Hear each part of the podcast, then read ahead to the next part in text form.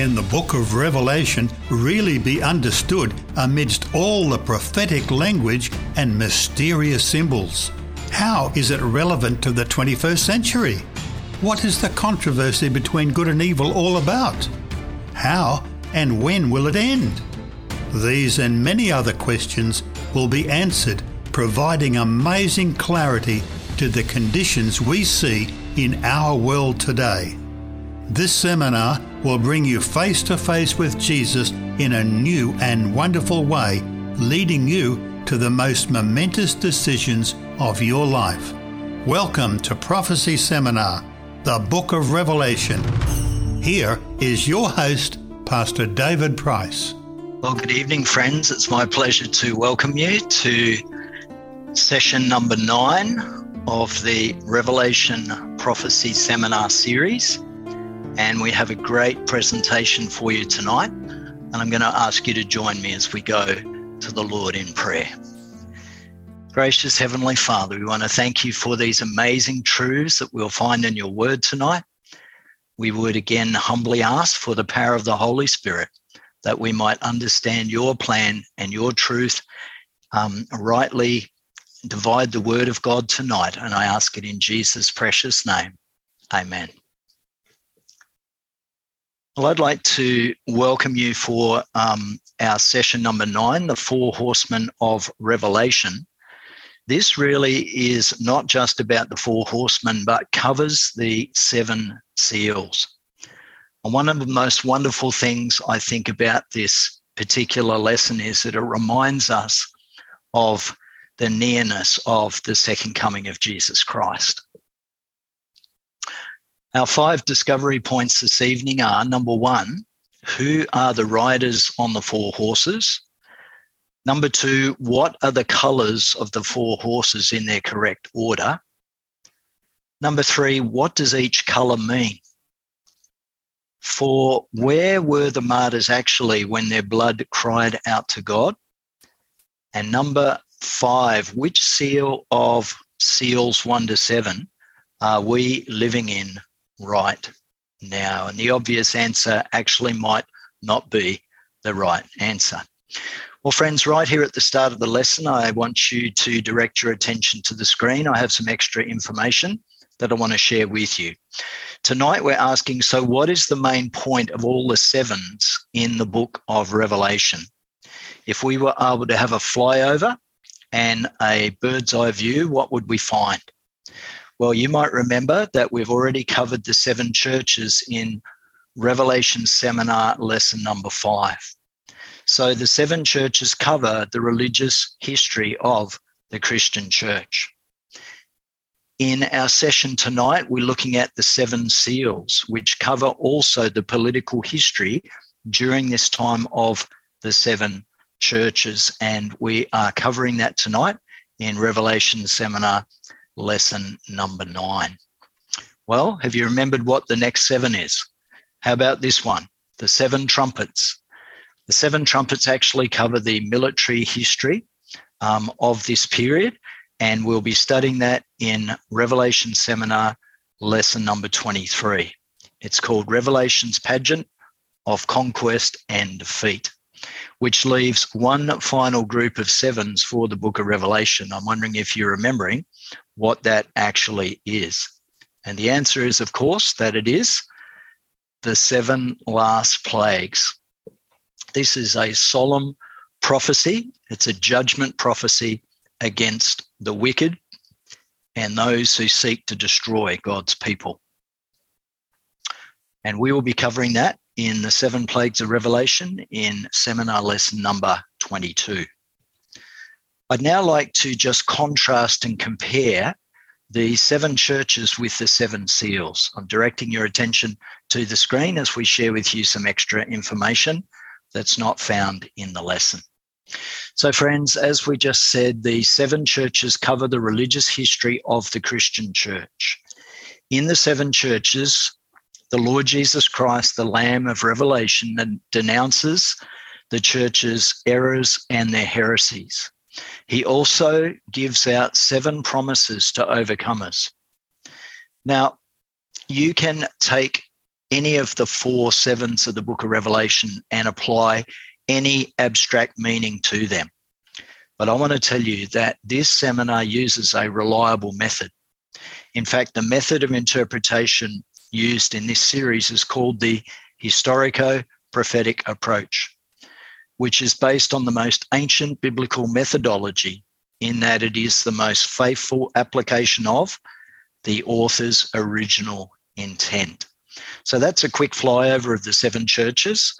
Let's have a quick flyover of the 7 seals, our topic in this session. The 7 seals actually cover the political history of the Christian church, the same time period as the 7 churches. In this, Jesus condemns both the Roman Empire, which is killing his people, and also the medieval church, the Church of the Dark Ages, the Church of Rome's oppression, violence, and persecution against God's true believers. So seal number 1 and horse number 1 are about conquest. Seal number 2 is about bloodshed. Seal number 3 covers the famine. Seal number 4 covers the advent of plagues and death. Seal number 5 covers the martyrdom of the saints. Seal number 6 is the time of the end, which is signified by the arrival of 4 incredible signs on earth. And seal number 7 issues in the second coming of the Lord Jesus Christ. So that's a little bit of history of where we've been with the 7 churches and a bit of an overview on where we're going in our lesson tonight. So again, I welcome you to Revelation Seminar lesson number 9, which is the 4 horsemen of the book of Revelation. As I share with you the first page of our study guide, which is also available online on YouTube in the description bar, I'm going to direct your attention to the screen. Thank you. Virtually everyone in the Christian world has heard of the 4 horsemen of the apocalypse. But should you quiz 15 or 20 of your church friends, the odds are that none of them would have the faintest idea as to who these horsemen really are. So the 4 horsemen are part of the 7 seals of the book of Revelation, and they're covered in chapters 6 and 8. These seals are 7 symbolic views or word pictures of major conditions and events which face the people of God from the ascension of Jesus until his second coming. They cover the same time period as do the 7 churches of Revelation in chapters 2 and 3. These exciting and very significant views have been given us by Jesus himself. Hence, their importance cannot be overestimated. We must enter this study with much prayer for the guidance of the Holy Spirit as we endeavour to understand Jesus' special messages for us. Part of our study time tonight is this exhibit that comes with our lesson, exhibit number 1. And I'm hoping that you've had time to read that before we've done the lesson. For those watching online, you might like to pause the screen and you might like to have a look at the structure and the content of an overview of the 7 seals. It's also wise to take some time to read through Revelation chapter 6 and also Revelation chapter 8 and verse 1. Well, our first heading tonight is entitled The Symbols Explained. We're going straight into question 1 at the bottom of page 1. Thank you so much for joining us. Question 1 says, what do horses and riders often represent in Bible prophecy? So we're going back to Zechariah 1 and Zechariah chapter 6. The prophet Zechariah writes, I saw by night, and behold, a man riding upon a red horse, and he stood among the myrtle trees that were in the bottom. And behind him were there red horses, speckled and white. Now, this is fascinating, folks, because these are some of the colours that we are going to encounter with our seven seals and our four horsemen tonight. We're in Zechariah 1, 9 and 10. Then said I, Zechariah the prophet, O my Lord, what are these? And the angel that talked with me said unto me, I will show thee what these be. Verse 10. And the man that stood among the myrtle trees answered and said, These are they whom the Lord hath sent to walk to and fro throughout the earth. So these are angelic or spirit beings who are given jurisdiction on the earth. We now jump to Zechariah chapter 6, and I'm going to take you through verses 1 to 5. Once again, giving us a lot of background to the book of Revelation. Remember, the book of Revelation is a mosaic. It's a reconstruction of a lot of the Old Testament. The prophet wrote, I looked up again, and there before me were four chariots coming out from between two mountains, mountains of bronze. So we have four chariots and four men there in the chariots. Let's have a look at verses 2 to 4. Notice the colors. The first chariot had red horses, the second black, the third white, and the fourth dappled, all of them powerful. I asked the angel who was speaking to me, What are these, my Lord? Verse 5. And the angel answered and said unto me, These are the four spirits of the heavens, which go forth from standing before the Lord. Let's answer it. What do horses and riders often represent in prophecy? These are they whom the Lord hath sent to walk to and fro in the earth. These are the four spirits of the heavens, which go forth from standing before the Lord of all the earth. So, friends, the Old Testament provides a context. It provides some understanding of what we then read in the book of Revelation. I want to share with you the information at the top of page 2. Please direct your attention to the screen. So what are these spirits? These spirits are angels from heaven. We know that in Hebrews 1, 13 and 14. So Paul writes to the Hebrews church in Hebrews 1, 13 and 14, But to which of the angels said he at any time, Are they not all ministering spirits sent forth to minister for them who shall be heirs of salvation? So there's our answer. This text plainly states that angels are ministering spirits sent by God to minister to his people upon the earth. In prophecy, these angels are sometimes represented as riders upon horses. The horses and riders of Revelation chapter 6 were, by their colour, dress and activities, cartooning or symbolising four distinctive and very important eras through which God's people would pass, beginning with the apostolic times. We're in question 2. Who announced these four horsemen as they galloped upon the prophetic screen? Now, this is fascinating, and this is four heavenly celestial beings.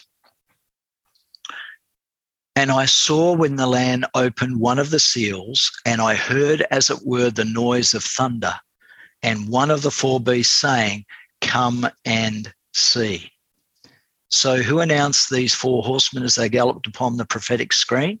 The answer is the four beasts announce each one of the four horses. These four beasts are also called in some translations four living creatures. These living creatures have special responsibilities in heaven. So if you have a look on the screen, the artist has depicted them as the first beast, a lion, the second beast, an ox or a bullock. The third beast has a man's face and features. The fourth beast is an eagle. That takes us to our second heading, and we are about to start the seven seals. Seal number one is about a white horse and runs from 31 to 100 AD. Let's go to second heading tonight, the seven seals and question number 3. In the first seal, how is the activity of the rider of the white horse described in Revelation chapter 6 and verse 2? John writes, "And I saw and behold a white horse, and he that sat on him had a bow, and a crown was given unto him, and he went forth conquering and to conquer." In the first seal, how is the activity of the rider of the white horse described? This first entity, this first rider, goes forth conquering and to conquer. This is a fitting symbol of the conquest of Christianity over the then known world, which was situated around the Mediterranean. What a fitting symbol for the church of the first century. So successful was God's church that before Paul died, he said that the gospel had been preached to the entire world. Check out Colossians 1, verses 5, 6, and 23. Now, white symbolizes purity, the purity of the church in Psalms 51:7 and Isaiah 1:18. What does the crown mean? The crown signifies victory in James 1:12, 2 Timothy 4:7 and 8, and 1 Corinthians 9:25. The bow symbolizes success in the battle against evil, Psalms 7 verses 11 and 12, and Psalm 45, 4 and 5. The white horse covers exactly the same time period as the Ephesus church. It's the first century AD. And of course, Ephesus is the first of the seven churches, which runs from the time Jesus died on the cross, 31, to the end of the first century at 100 AD. Before we hurry on to the second seal, we need to summarize what we've learned in the first seal. Friends, we don't have time to go into huge detail on these seals, but I would encourage you to do more research on them yourself. Here is a brief summary and an overview and some extra information. So we know that Jesus Christ the Lamb opens the first seal. Did you know that victorious Roman generals rode on white horses? In fact, it's actually symbolic of Jesus riding on the white horse in Revelation 19 as he comes in the second coming. Now, did you notice the detail here that the rider is departing and not arriving? So this tells us that the history of Christianity is just beginning and not ending. So it is what is taking place to the Christian church in the first 3 centuries. At this time, the church is still pure from politics, compromise and violence, but that's not going to last long. Did you notice the rider has a crown, but he does not conquer using bloodshed? He has a bow also, but he doesn't have any arrows. So we're happy to say in the first seal that his victory is a peaceful one. Let's hurry on to the second seal. The second seal is typified and symbolized by a red horse and runs from 100 to 313 AD. During this time, something really bad happened. Question 4, what did the rider of the red horse of the second seal do in Revelation 6, 3 and 4? "And when he'd opened the second seal, I heard the second beast say, 'Come and see.'" This is the ox or the bullock. "And there went out another horse that was red, and power was given to him that sat thereon to take peace from the earth, and that they should kill one another. And there was given unto him a great sword." What did the rider of the red horse of the second seal do? It's interesting, isn't it, that he took the peace that was reigning during the first century and he took it and removed it from the earth. Then there was to begin a great time where there was a killing of people, specifically God's people. Let me share with you the note. The color red of the second horse fitly represents the bloody destruction and persecution of God's people by Rome during the second, third, and early part of the fourth centuries.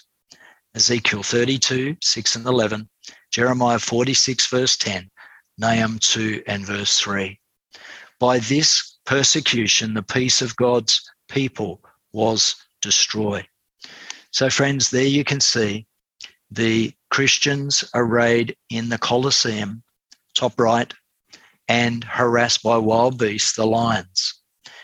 And then in the next slide underneath, you can see not only being harassed and eaten by lions, but also being crucified and burned at the stake at the same time. And then the Roman soldiers beating somebody to a bloody pulp. Friends, this is Rome's deadly persecution of Christians. And what about the sword? The sword is associated with war and bloodshed, Isaiah 3:25, compared with 1 Chronicles 22, verse 8.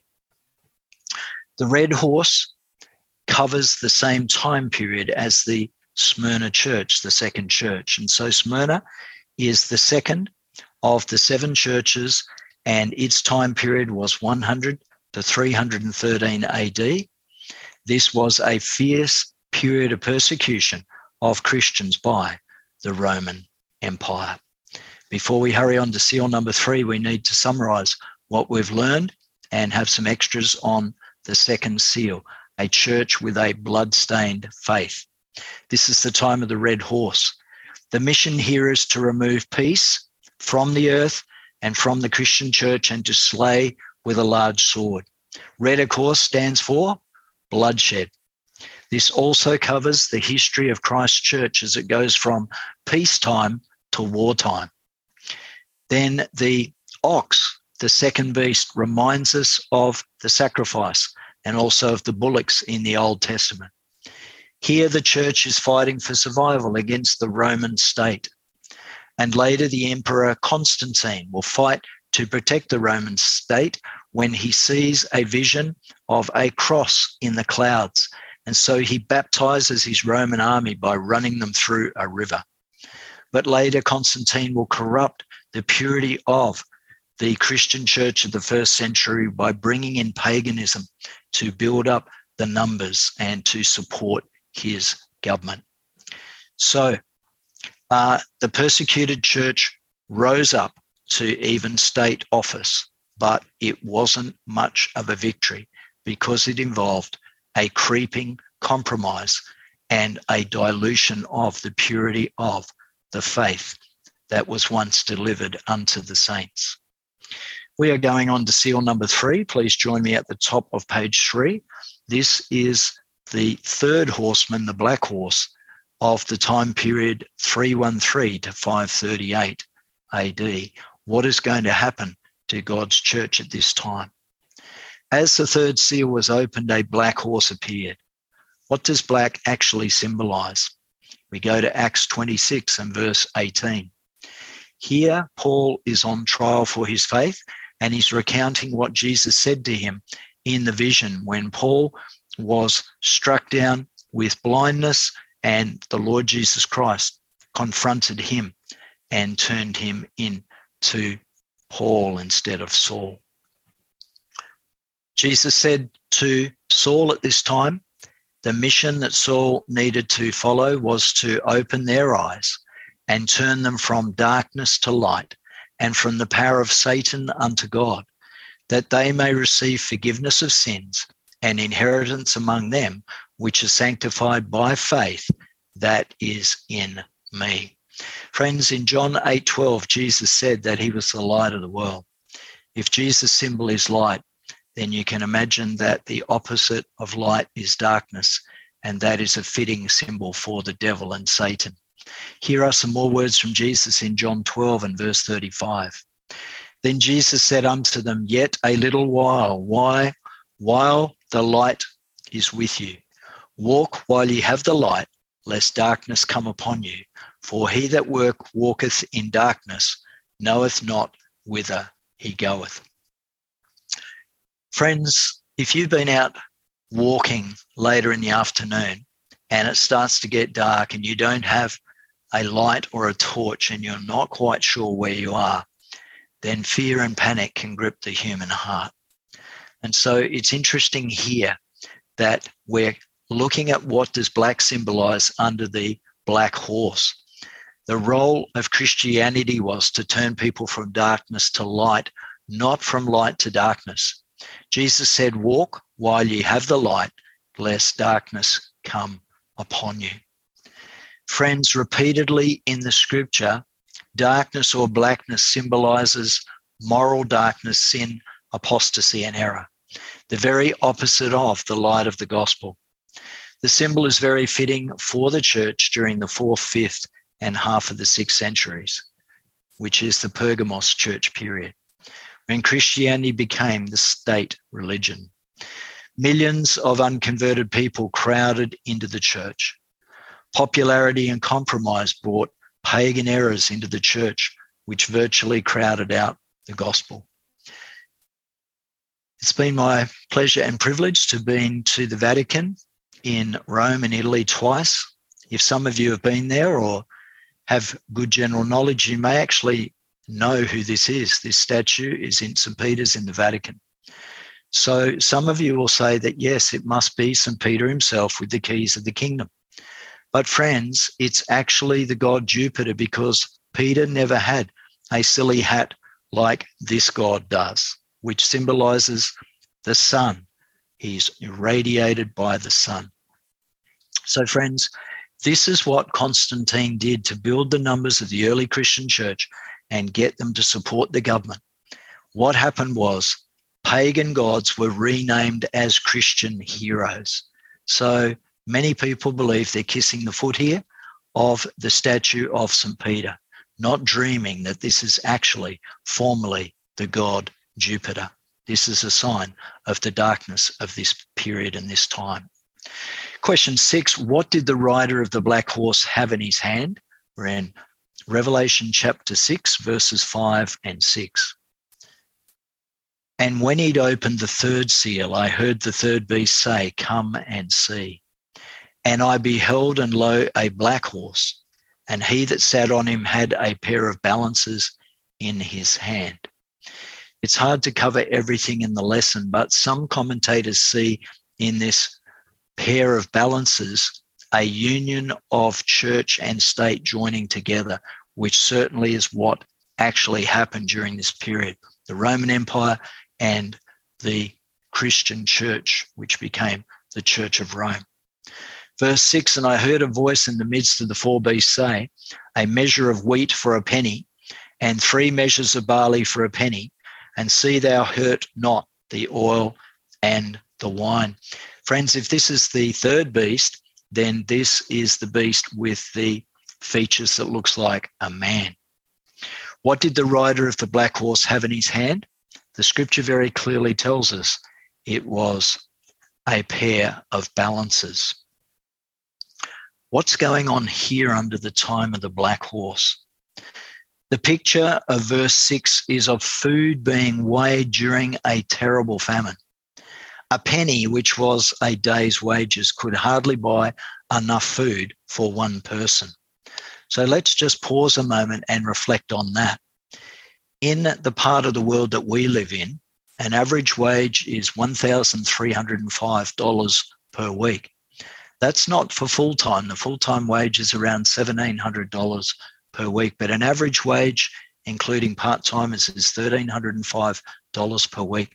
A daily wage, dividing that by 7, is $261 per day. I want you to think that you had $261 and you still didn't have enough money to feed yourself for one day. The note says, how could a man feed his family? Not to mention supplying of their other needs. This famine also symbolizes an acute scarcity of the word of God in Amos 8, 11 and 12. Did you remember that Bibles were not available to the common man and the church stopped preaching the word? The result was a severe famine for hearing God's word. And the oil, of course, represents the Holy Spirit in Zechariah 4, 2-6. And the wine stood for Jesus' blood of the atonement, as in Matthew 26, 27-29. These two precious gifts, the oil and the wine, were not to be lost sight of during the intense spiritual famine. So the dates in this time are 313 to 538 AD. And this is the time of the black horse. It also corresponds to the church of Pergamos, where Satan's seat was. Do you remember me telling you about the altar of Zeus, where animal sacrifices and Satanism was practiced? Some commentators actually say that there also were human sacrifices done at this place. So you can see the correlation between the church of the black horse and also the wickedness of those days. Let's summarize what we've learned about seal number 3. This is the time of the black horse. This third horse brings in the darkness, and scales stand for rationed food and a great famine. Also, you can go to Ezekiel chapter 4 and verse 6. Did you notice that famine will often follow war?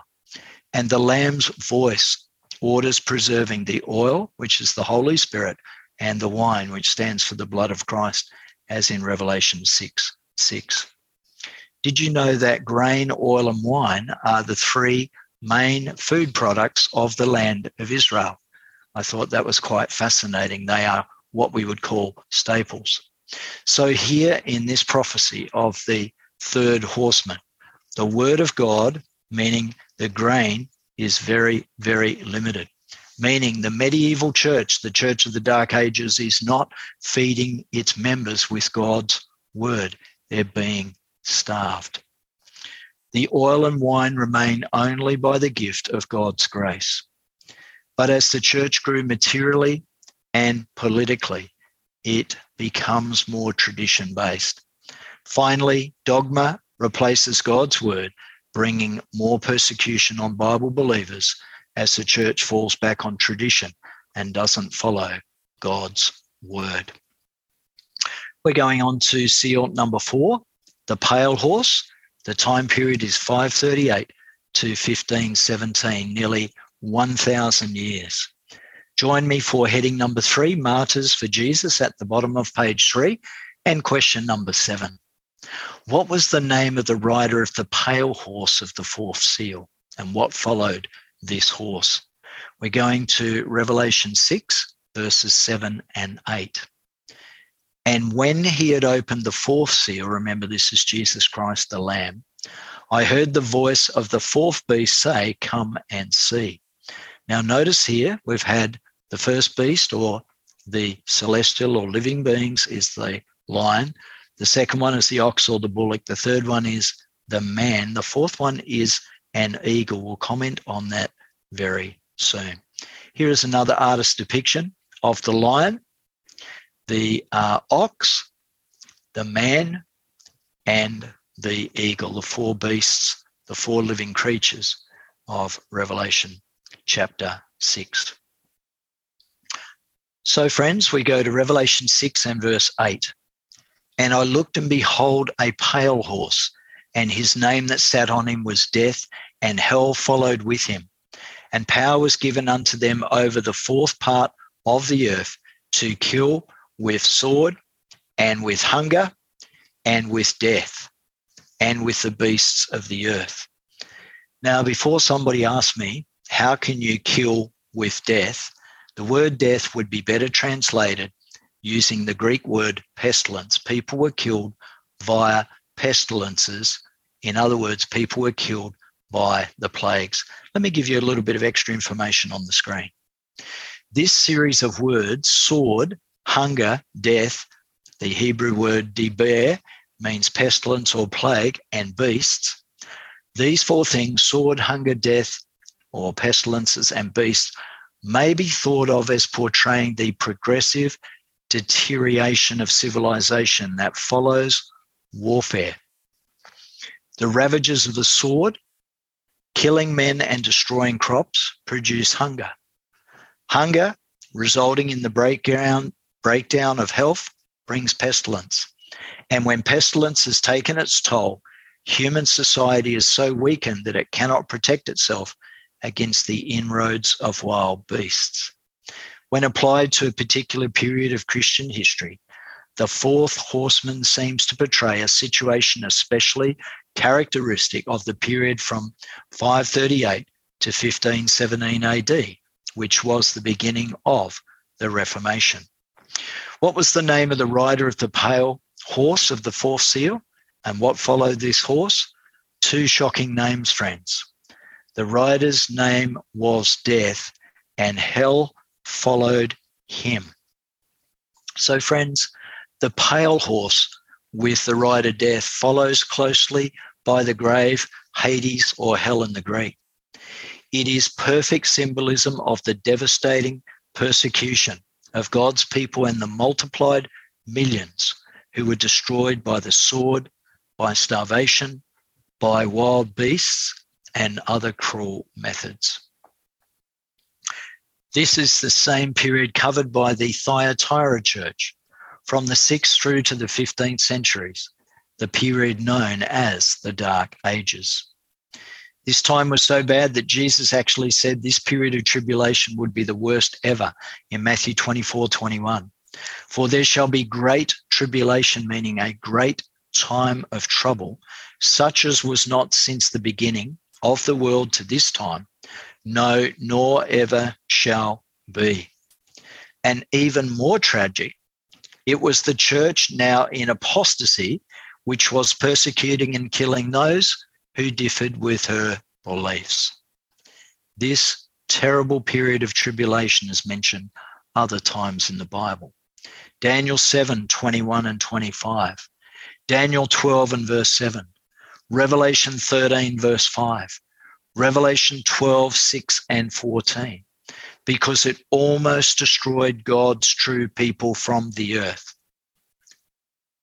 Jesus plans for these martyrs to be closest to him in his new kingdom. There's the good news. In Revelation 7:13 to 17. Let's summarize what we've learned about the fourth seal. It is the pale horse. Its mission is death and terror.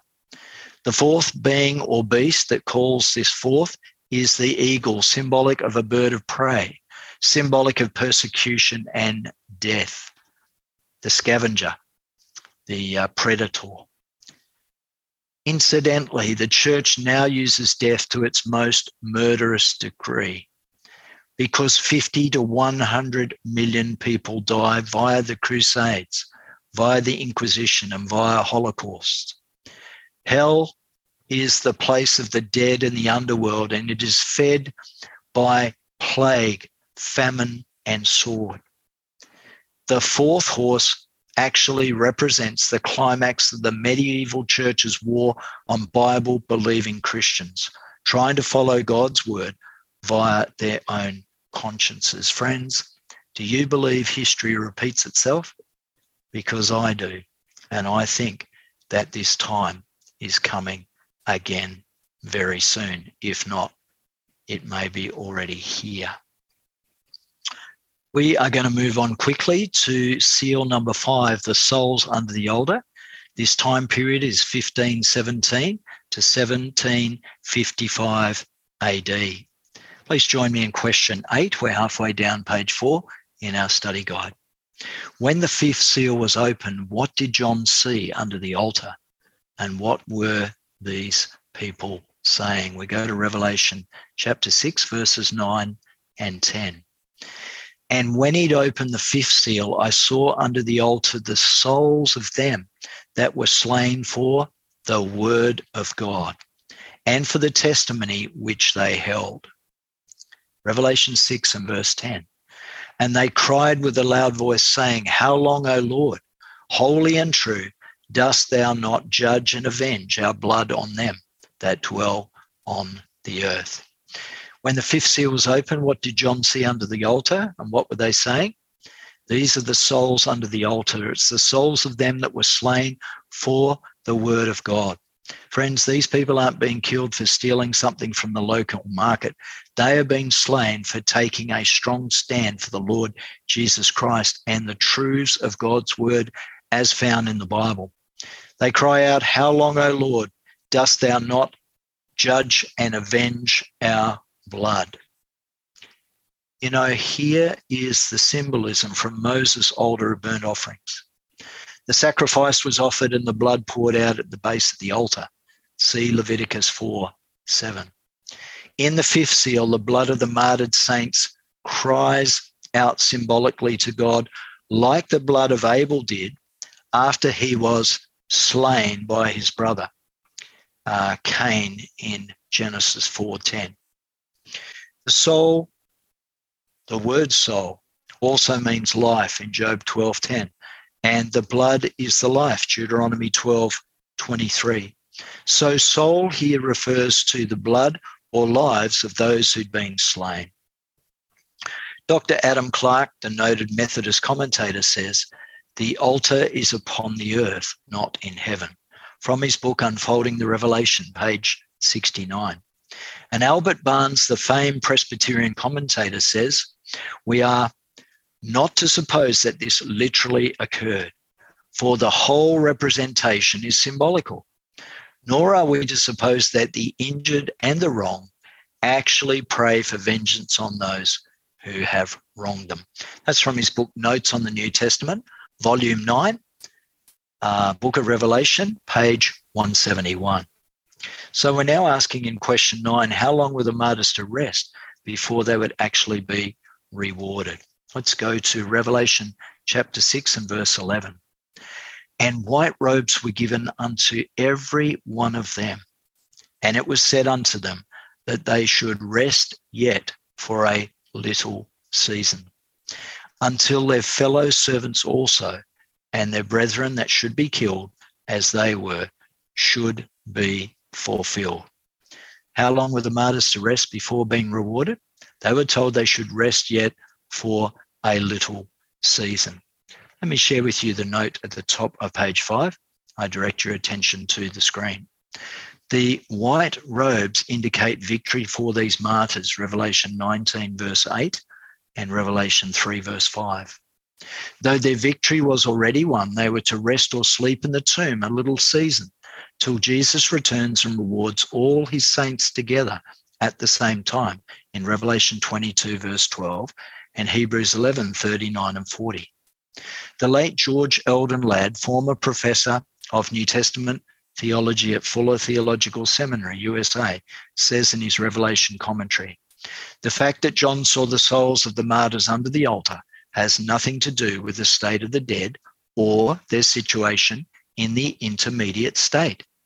It is merely a way of picturing the sad fact that they've been martyred in the name of their God." End of quote. Friends, I've summarized this on the screen. After being martyred, these believers were just sleeping in their graves, waiting for the second coming of Christ. Did you know an entire seminar lesson will deal with the subject of our dead loved ones? It is entitled "The Keys of Death.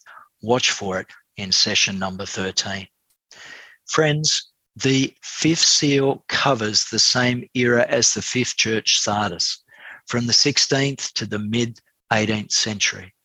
The horrible persecution of the fourth seal continues under the fifth. Jesus said this period of persecution or tribulation would have to be shortened, and indeed it was. It was shortened by the dynamic preaching of Huss, Jerome, Knox, Tyndale, Luther, and other great men of God of the Reformation. Let's take a moment to summarize what we've learned about seal number 5, the martyrs. This fifth seal moves from the power of the oppressor to the power of the victims. Isn't that interesting, friends? Because that's what's going on in our society at the moment. It just shows you how relevant the Bible is. We are moving from the power of the oppressors to the power of the victims with the Me Too movement. Notice the martyrs have two fervent pleas or cries that ascend up to heaven. Number one, they're asking why. Why are we being persecuted? The answer is they're persecuted not for their own sins, but for the word of God in Revelation 6 and verse 9. The second plea, the second cry is, "How long, O Lord, dost thou not judge and avenge us?" It's a tragic cry for a judgment in favor of the saints. Here it is in Revelation 6:10. And what about an answer? Does heaven answer? Does Jesus care? Their answer is found where the judgment or court was seated and the books were open, says the writer Daniel in Daniel 7:10.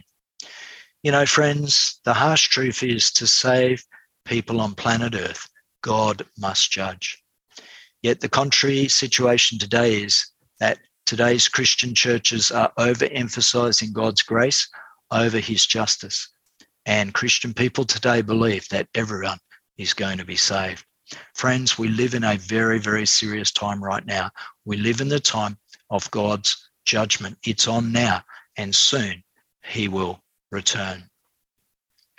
Let's go on to seal number 6 of 7. Seal number 6 is signs in the heavens. Maybe I should say signs in our heaven. And it runs in the time period with the seven churches parallel from 1755 AD to the second coming of Jesus Christ. Our fourth heading is signs in the heavens. Please join me in question number 10. What shocking events take place as the sixth seal opens? We're going to Revelation 6. And staying here, we're looking at verses 12 and 13. "And I beheld, when he had opened the sixth seal, and lo, there was a great earthquake. And the sun became black as sackcloth of hair, and the moon became as blood." I carry on in verse 13. "And the stars of the heavens fell unto the earth, even as a fig tree casteth her untimely figs, when she is shaken of a mighty wind." What shocking event takes place as the sixth seal opens? Firstly, there's a great earthquake. Notice the order of events. Secondly, the sun becomes black. Thirdly, the moon becomes as blood. And fourthly, it seems that the stars of heaven fall. Now, we are directed to please see exhibit number 2 for the historical documentation of these signs. Now, if you're watching this online, I'm going to ask you, if you don't have access to these notes, to pause it right now and to read through these notes if you wish, but I will briefly go through some of it and illustrate it for you now. So I direct your attention to the screen. "When God made the sun, moon, and stars at creation, he said, let them be for signs, for seasons, and for days, and for years." That's Genesis 1 and verse 14. So we should not be surprised to find God giving us signs of his return in the heavens. He planned it all from the beginning. So, friends, here's a summary slide of what we're going to discover. We're going to discover when the great earthquake came and where it was located. We're going to find out where the dark day took place. We're going to find out what happened when the moon was seen as blood, and we're going to find out more about the falling of the stars using historical events. Well, the first one is the Lisbon, Portugal earthquake, November 1, 1755. We read from the history books, quote, "The sixth seal opens with great convulsions of the earth. One of the most extensively felt earthquakes ever recorded occurred November 1, 1755. It's sometimes called the Lisbon earthquake because the greater part of that city was destroyed, with the loss of between 60 and 90,000 lives. The sea rose to 50 feet above its ordinary level." Friends, I want to tell you that is a pretty serious tsunami. The great earthquake of November 1, 1755 extended over a tract of at least 4 million of square miles. It pervaded the greater portions of the continents of Europe, Africa, and America. End of quote.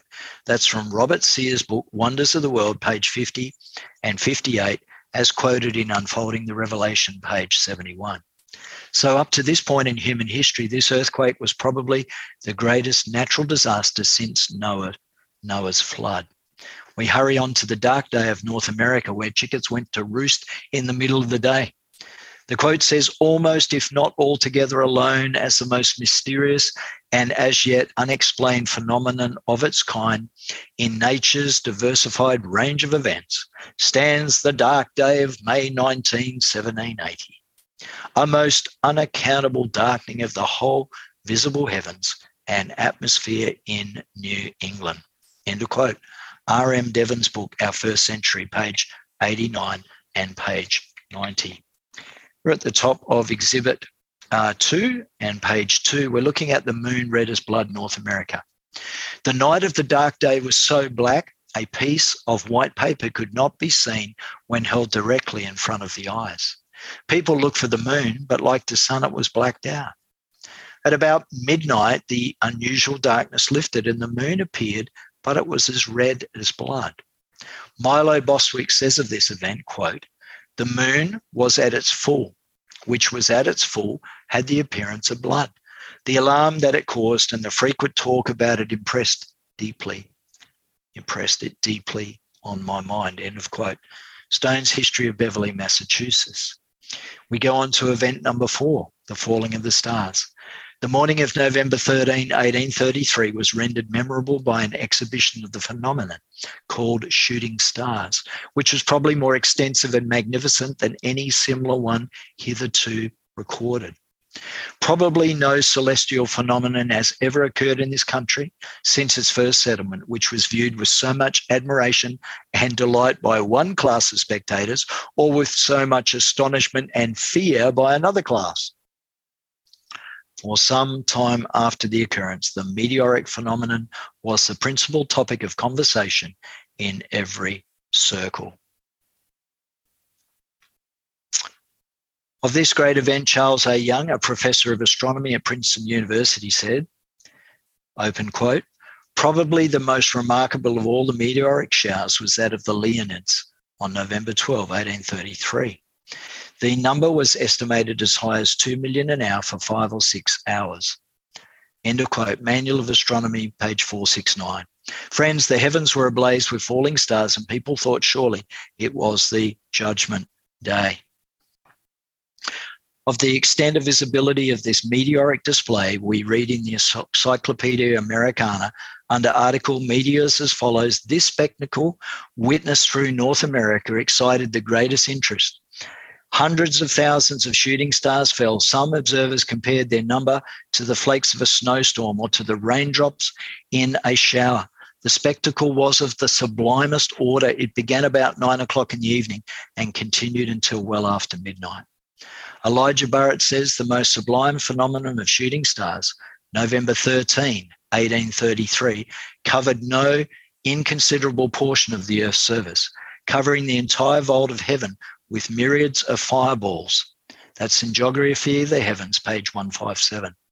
Within a little over a half century after the darkening of the sun and the moon, this most remarkable of all meteoric showers took place. If you're noticing the dates there, this was happening on November 12, and then as midnight passed, it went on to happen on November 13.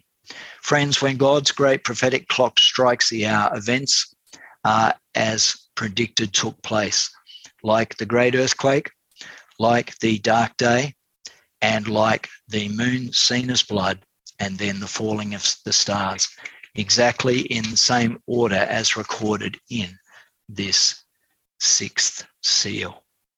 Would you join me with question 11 at the top of page 6 in our study guide? Thank you so much.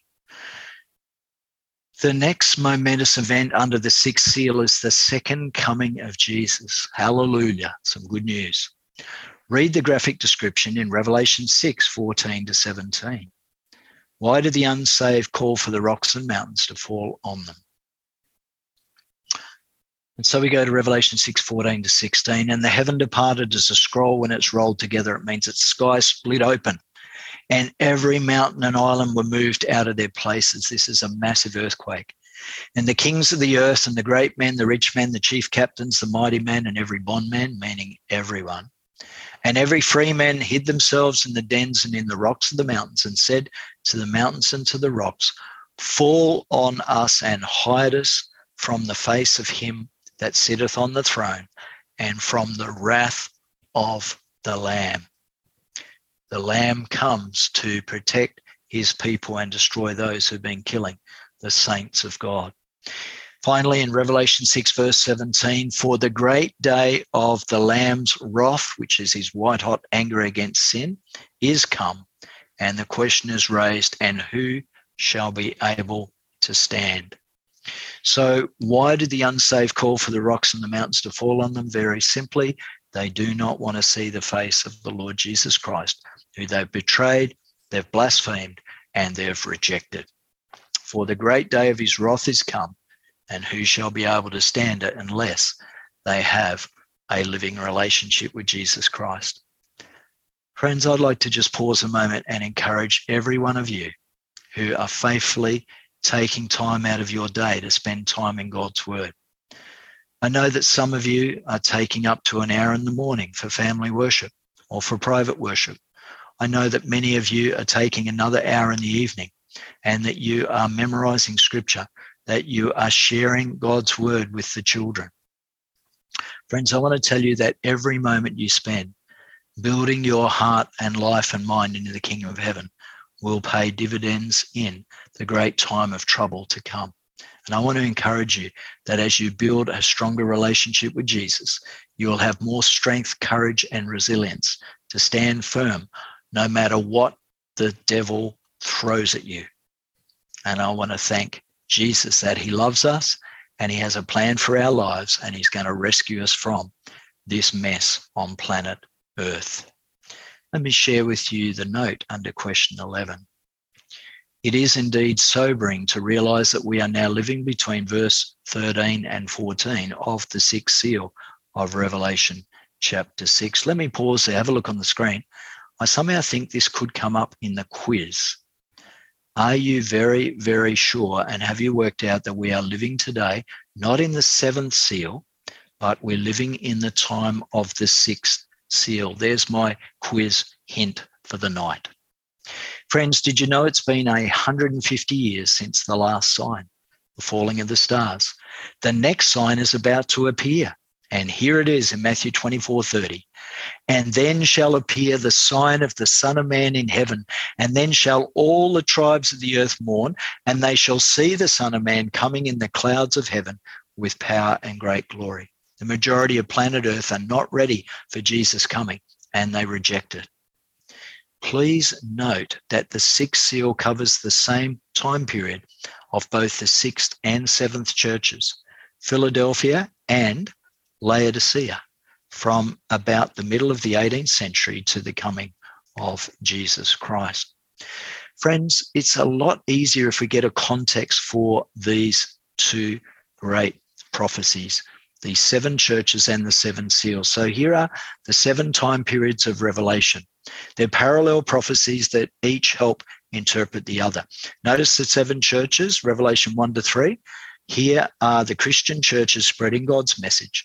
And it's about their spiritual condition and God's care for his church. So the seven seals, Revelation 4 to chapter 8, verse 1, is the message. And it's the present truth and the conditions surrounding its proclamation in the political history of the Christian church. So notice the parallels here. They're amazing. There's Ephesus, a pure church, and there's the first seal, which is what kind of a horse? A white horse, a pure message spread as the gospel goes out. The second phase is the Church of Smyrna, a church faithful in tribulation, and the second seal, a red horse, a message spread amongst killing. Remember that Smyrna period is during the reign of Domitian, and he is the one who was killing God's people. And that was the time 302 to 313 AD, when God's people were being slaughtered. Then there's the third period, the time of Pergamos, a church amidst corruption, and the third seal, a black horse, a message warning of compromise and corruption. The fourth time was Thyatira, a church with a false prophet, and the fourth seal, the pale horse, a message in the midst of spiritual darkness and death, led by a church that was a false prophet. The fifth time period is the time of Sardis, a church barely alive. And then in the fifth seal, the martyrs are barely alive because they've died. They're crying out for justice and they want a message and call on God to bring them change and vindication. The sixth time period is Philadelphia, the Church of Brotherly Love. It's a faithful, loving church. And this parallels to the sixth seal, where there is signs of nature and a message that Jesus' coming is near because he's coming back to rescue us because he loves us. And the seventh time period is Laodicea, a church in judgment, with the seventh seal, the final events, a message of final warning to the world. So this is the time of the sealing of God's servants, the time of the pre-Advent judgment, which is 1844 to the close of probation. We then have the second coming, and then we have eternity. We note there the overcomers rule from the seven churches in 321 of Revelation. Jesus' kingdom is on. Then in terms of the seven seals, the redeemed reign, and that's Revelation 5, 9, and 10, and Jesus' kingdom is supreme. So what did we learn as we summarise the sixth seal? We learned about the cosmic chaos. Did you remember that the sixth seal moved from the trampled victims to their guilty oppressors? So it's moved from the oppressors to the victims and back to the oppressors. It's fascinating, isn't it? Then we learned that the sixth seal is when God comes to save his true people, and God must destroy, of course, the wicked and the earth before he can create the earth anew. So the frail earth revolts from the pandemic of sin via an earthquake, a dark day, and the mighty star shower over the nations and countries of Europe, Africa, Asia, and the United States of America. Also at this time, the French Revolution and the Great Reformation has neutralized the threat of the medieval church against God's true people. God's wrath now invades the earth as the King of the universe comes to judge those who are killing his people. And finally, to those who reject Jesus Christ, they want to flee and hide in the rocks and mountains, but to those who love him, they will rejoice. And I hope you will be amongst those who've chosen to look for the Lord Jesus Christ and have a life in him. Well, that takes us to our fifth heading of six, the seal of God. We're asking the question, who shall be able to stand, is the question. The lost will cry out in terror at Jesus' second coming. Jesus interrupts before opening the seventh seal and spends the entire seventh chapter to tell us who will be ready. So Revelation chapter 7 is an aside from the seven seals. It's sharing with us the composition and description of the 144,000, the special group in heaven made up of martyrs and saints. And then there is another great multitude beside them in heaven. Revelation chapter 7, it's worth reading. We're in question 12. To be ready, what must first be received from the angel? I'm going to add in verse 1. We're going to Revelation 7. 1 to 3, here are the four angels holding back the winds of strife just before Jesus comes. We're in Revelation 7, 1 to 3. And after these things, I saw four angels standing on the four corners of the earth, holding the four winds of the earth, that the wind should not blow on the earth, nor on the sea, nor on any tree. Why not? Verse 2 and 3 will tell us. And I saw another angel ascending from the east, that's the direction God comes, having the seal of the living God, and he cried with a loud voice to the four angels to whom it was given to hurt the earth and the sea, saying, hurt not the earth, neither the sea, nor the trees, till we've sealed the servants of our God in their foreheads. Friends, that work that the angels are going to do to hurt the earth and the trees and the sea is the work of the seven what? The final seven, that's right, the seven last plagues. To be ready, what must first be received from the angel? We must receive the seal. They must be sealed. We must be sealed by the seal of God. So we've sealed the servants of our God in their foreheads. The people who be ready for Jesus' coming must first receive God's seal or sign in their foreheads. Do you know what this sign is? Our next seminar lesson explains what this imperative sign is and what could be more important. You know, God has graciously given many other signs which describe the days just before Jesus' coming. Please prayerfully review exhibit number 3, which lists many of these signs. Now, friends, I've been asked that there's always been wars, rumours of wars, famines, earthquakes, pestilences, plagues. So how would we know when Jesus is coming? Friends, there is a future X time. The X time is when all of those signs converge together. And I believe right now we're living in a time of wars and rumours of wars, and also plagues, epidemics, and earthquakes and famines. Is not that really happening right now? It absolutely is, isn't it? Well, we're going to hurry on to question 13. The gospel must go to every person on earth before Jesus comes in Revelation 14:6 and Matthew 24:14. What happens as soon as all have heard the gospel in Revelation 14:14? Let's start off with the first angel's message. And I saw another angel fly in the midst of heaven, having the everlasting gospel, to preach unto them that dwell on the earth, and to every nation and kindred and tongue and people. Friends, the everlasting gospel is the good news that Jesus loves you and he has died to save you and he's coming back to rescue you. So this will go around the world, and we live in this time. Jesus said in Matthew 24:14, and this gospel, the gospel is the good news of the kingdom, shall be preached in all the world for a witness unto all nations, and then shall the end come. We're asking the second question, what happens as soon as all have heard this gospel? We go to Revelation 14:14. And I looked, and behold, a white cloud, and upon the cloud one sat like unto the Son of Man. Yes, friends, this is the second coming. Having on his head a golden crown, and in his hand a sharp sickle. So what happens as soon as all have heard the gospel? The answer is that Jesus doesn't have to wait any longer. The judgment finishes in heaven, and Jesus comes in the clouds. Friends, the note says this: the gospel is sweeping across the earth like a grass fire in the wind. Friends, I want to tell you that the gospel is going out strongly, and we have a number of satellite channels around the world, and one of them is the Three Angels Broadcasting Network, known as 3ABN.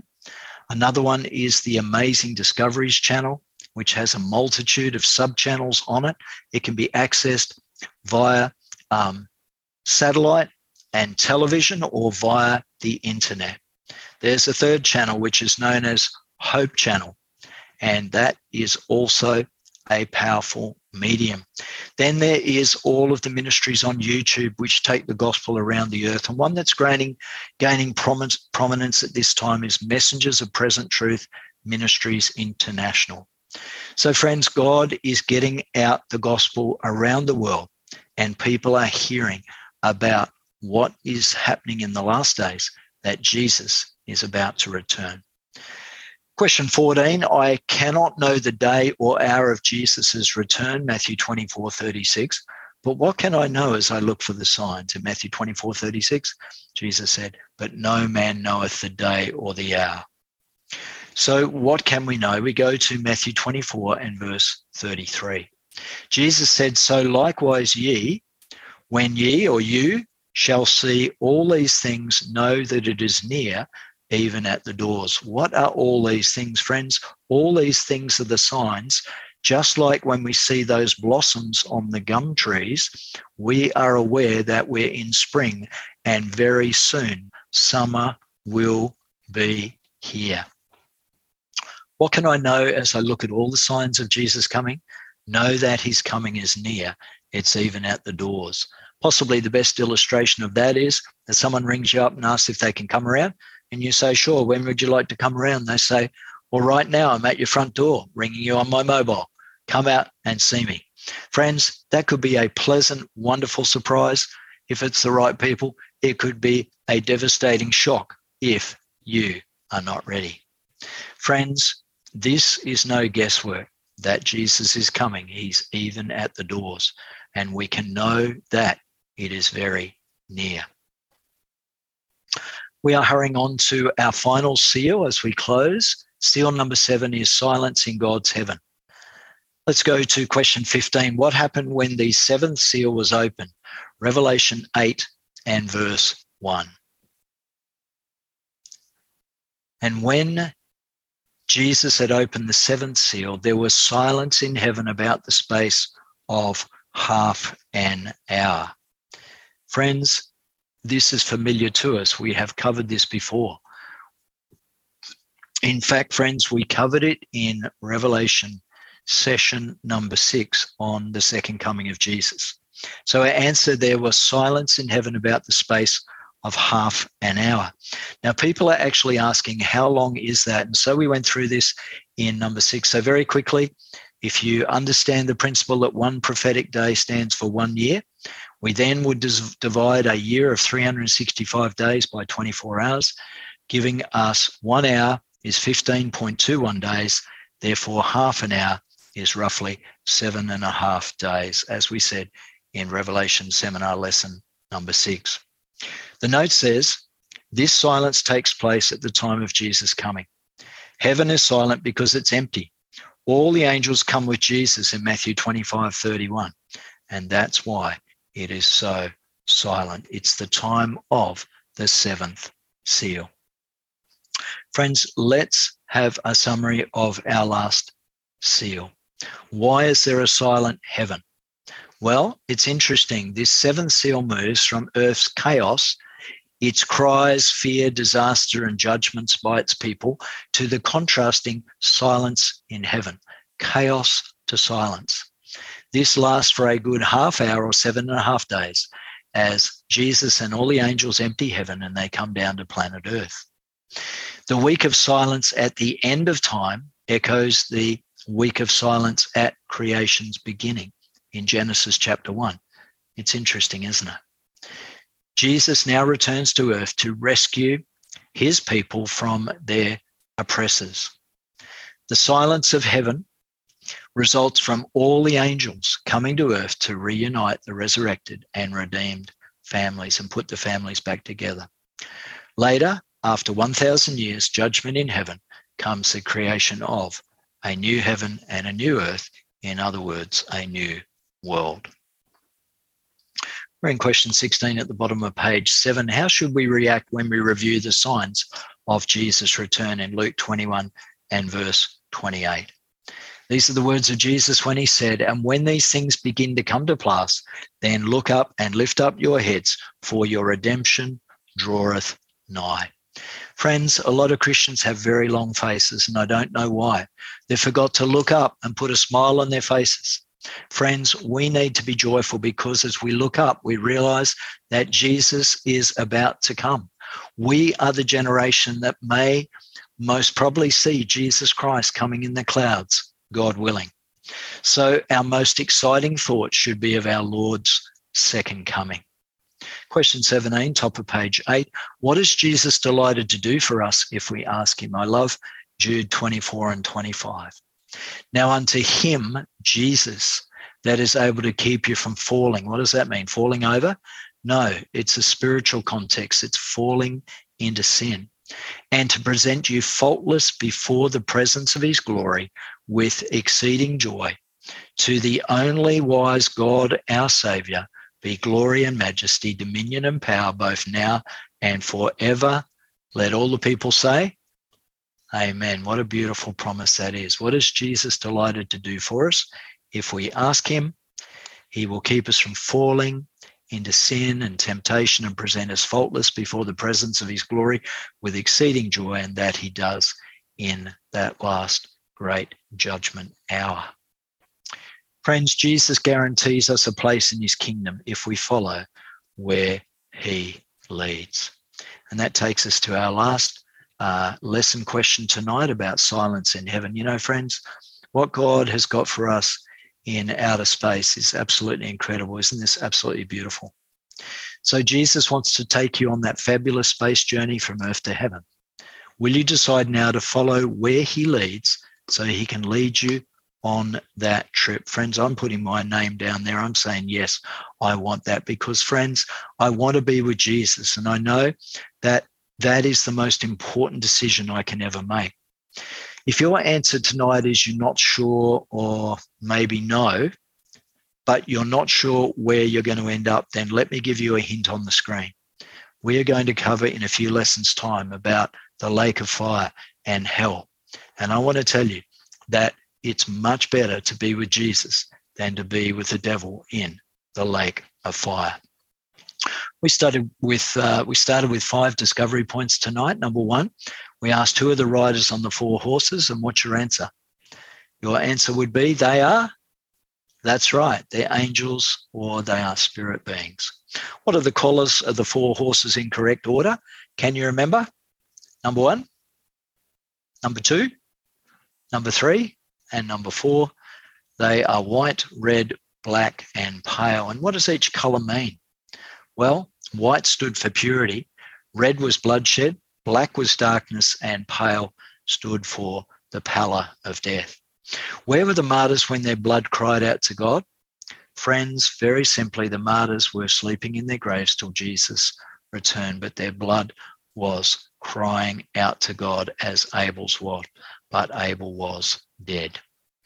Question number 5, which seal of 1 to 7 are we living in right now? Well, the logical answer would be the 7th seal. But the answer is no, we are not. We are living at the very end of the 6th seal, very close to the end, and the end of the 7th seal. Friends, I want to tell you that the whole point of the 7 seals, if you are finding it hard to remember all that information, it's very, very simple. The main point of the 7 seals are that Jesus Christ is coming back very soon. Are you going to be ready? I'm hoping and praying that you will be. So it's wonderful for all those who are still doing the quiz.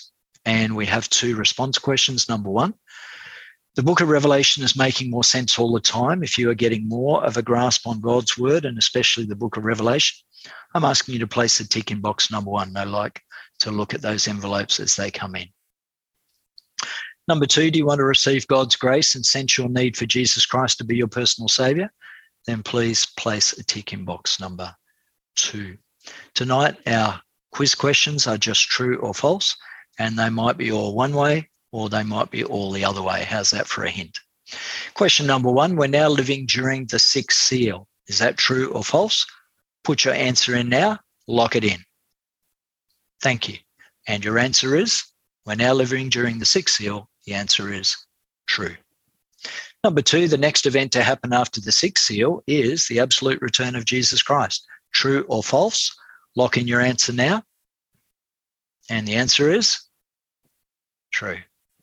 Number 3, those who shall be able to stand at Jesus' coming are the ones who receive the seal of God in their foreheads, as in Revelation 7:1-3, which we looked up.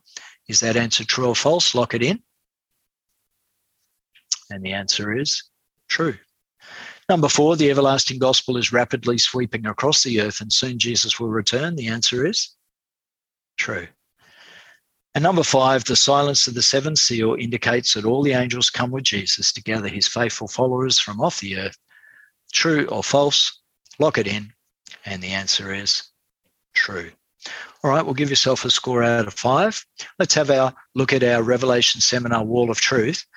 Tonight we've studied the 7 seals, which contain the 4 horsemen of the apocalypse or the Revelation, and we learned tonight about the church's political history. Also, we're going to look at, in our next session, number 10, the seal of the living God. In session 11, we're looking at the day of the sun, Sunday, and in session 12, 2 worldwide messengers. So I'm asking you to make sure that you take time to prepare the lesson in Revelation Seal of God, which is lesson number 10. It's a fascinating one, and I want to tell you it's very, very important, and here's why. We're going to find out who is the one who seals us. We need to be sealed to be able to make it to the kingdom of heaven. Where is the mark or the seal actually placed on us? This is very important for those who are concerned about the mark of the beast versus the seal of God. Number 3, name the 3 main parts of a seal. Very important to know what they are. Number 4, what does the word Shabbat or Sabbath mean? And number 5, what three things did God do after making the Sabbath day? I want to thank you so much for joining us for Revelation Seminar Lesson Number 9, the 4 Horsemen of Revelation. And I'm going to ask you to pray with me. Gracious Heavenly Father, I want to thank you for this amazing time we've spent together in this session. I thank you for revealing to us all of these truths that Jesus is coming back soon. Thank you for everything you've done for us by dying on the cross, by giving us your word. May we remain true and faithful as we follow Jesus all the way into the kingdom of heaven. I ask it in Jesus' powerful name. Let all the people say, Amen. Friends, I just want to thank you so much for joining us tonight. It's been an absolute privilege and a pleasure to be able to share this material with you. And I look forward to you joining us on our next adventure together. And I say thank you, and I'll see you next time in session 10. Bye.